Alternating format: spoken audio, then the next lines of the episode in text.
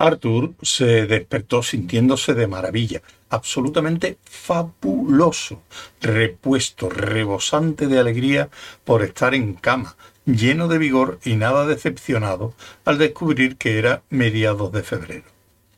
Casi bailando se dirigió al frigorífico.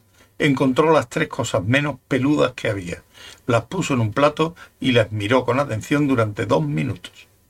Como en ese periodo de tiempo no intentaron moverse, las llamó desayuno y se las comió. Así eliminaron una virulenta enfermedad espacial que, sin saberlo, había contraído Arthur unos días antes en los pantanos de gas de Flargaton y de que de otro modo habría matado a media población del hemisferio occidental, cegado a la otra mitad y vuelto psicóticos y estériles a todos los demás. Así que la Tierra tuvo suerte en aquella ocasión. Se sentía fuerte, sano. Con una pala apartó vigorosamente las cartas de propaganda y enterró al gato. Justo cuando terminaba la tarea sonó el teléfono, pero lo dejó sonar mientras guardaba un momento de respetuoso silencio. Si se trataba de algo importante, volverían a llamar. Se quitó el barro de los zapatos y volvió a entrar en la casa. Entre los montones de cartas de propaganda había algunas importantes unos documentos del ayuntamiento con fecha de tres años atrás relativos a la intención de demoler su casa y algunas otras sobre un proyecto de encuesta pública acerca del plan de construir una vía de circunvalación en la zona. También había una vieja carta de Greenpeace, el grupo de presión ecologista, al que apoyaba de cuando en cuando, pidiendo ayuda para su plan de liberar del cautiverio a delfines y orcas, más algunas postales de amigos que vagamente se quejaban de que aquellos días no se le podía localizar. Reunió todas aquellas cartas y las guardó en un archivador de cartón en el que anotó asuntos pendientes. Como aquella mañana se encontraba tan lleno de vigor y dinamismo, añadió la palabra urgente. Sacó la toalla y otras cosas de la bolsa de plástico que había comprado en el megamercado de Puerto Brasta. En un lado de la bolsa había un eslogan que era un ingenioso y complicado juego de palabras en lengua centauri, que era absolutamente incomprensible en cualquier otro idioma, y que por tanto no tenía sentido alguno en una tienda libre de impuestos de, de un puerto espacial. Además, la bolsa tenía un agujero, de modo que la tiró.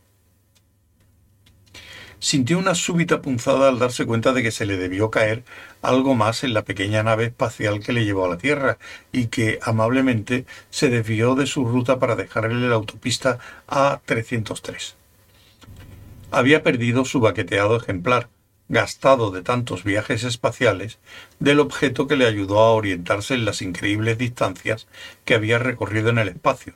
Había perdido la guía del autostopista galáctico. Bueno, dijo para sí, ya no voy a necesitarla más. Tenía que hacer unas llamadas.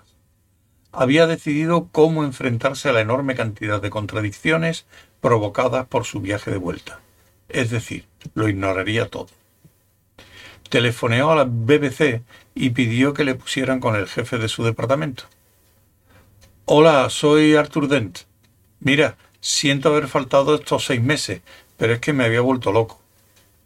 Bueno, no te preocupes. Pensé que seguramente era algo así. Aquí pasa eso a todas horas. ¿Para cuándo te esperamos? ¿Cuándo terminan de invernar los puercoespines?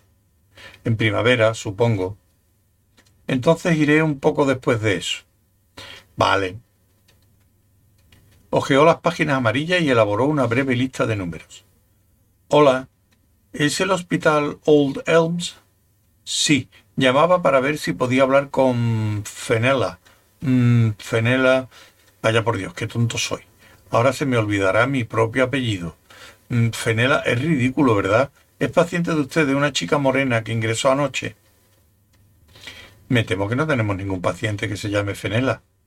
Ah, no. Me refiero a Fiona, claro. Es que nosotros la llamamos Fen. Lo siento, adiós. Clic.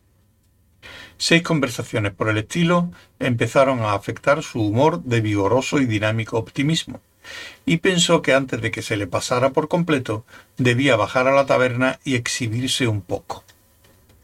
Se le había ocurrido la idea perfecta para explicar de un plumazo el inexplicable misterio que le rodeaba, y silbó en tono bajo al empujar la puerta que tanto le había intimidado la noche anterior. ¡Arthur! Sonrió alegremente ante los ojos asombrados que le miraban fijamente desde todos los rincones de la taberna, y contó a todos lo maravillosamente bien que se lo había pasado en el sur de California. stop, stop, stop, stop, stop.